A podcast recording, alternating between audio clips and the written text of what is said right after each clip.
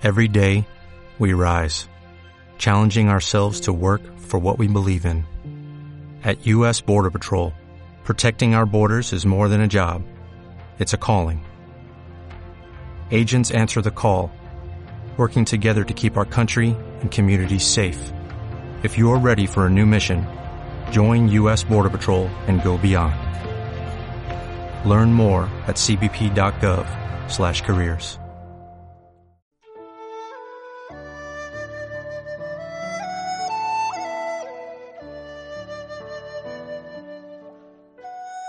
Bem-vindo à Rádio Minhui.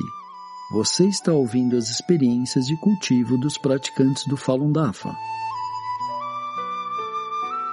Nossos votos de bom entendimento e iluminação.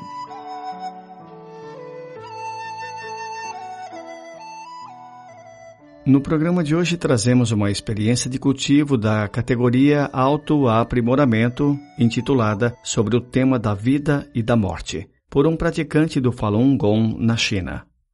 Quando eu era criança, perguntei à minha mãe se todos irão morrer um dia, então para que viver?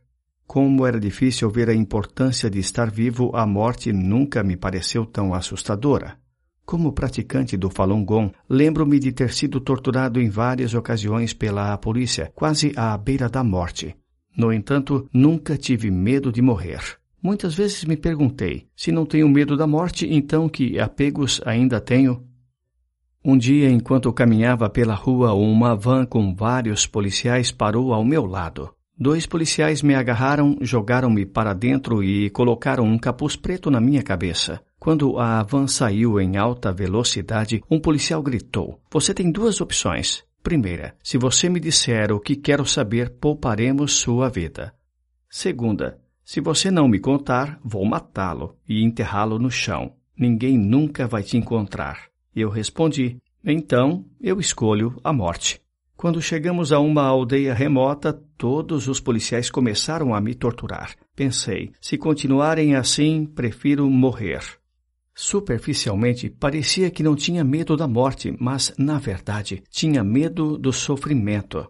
Quando olho para trás para aquele evento, a morte não parecia tão assustadora. Por quê? Porque me proporcionou uma saída fácil, quase como uma saída de emergência.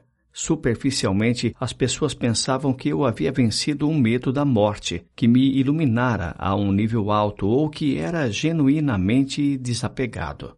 O que elas não conseguiam ver é meu apego ao medo.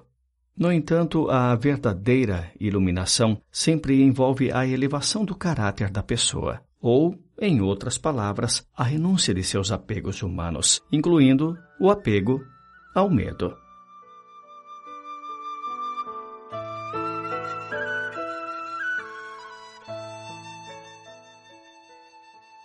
Obrigado por ouvir a Rádio Minhui.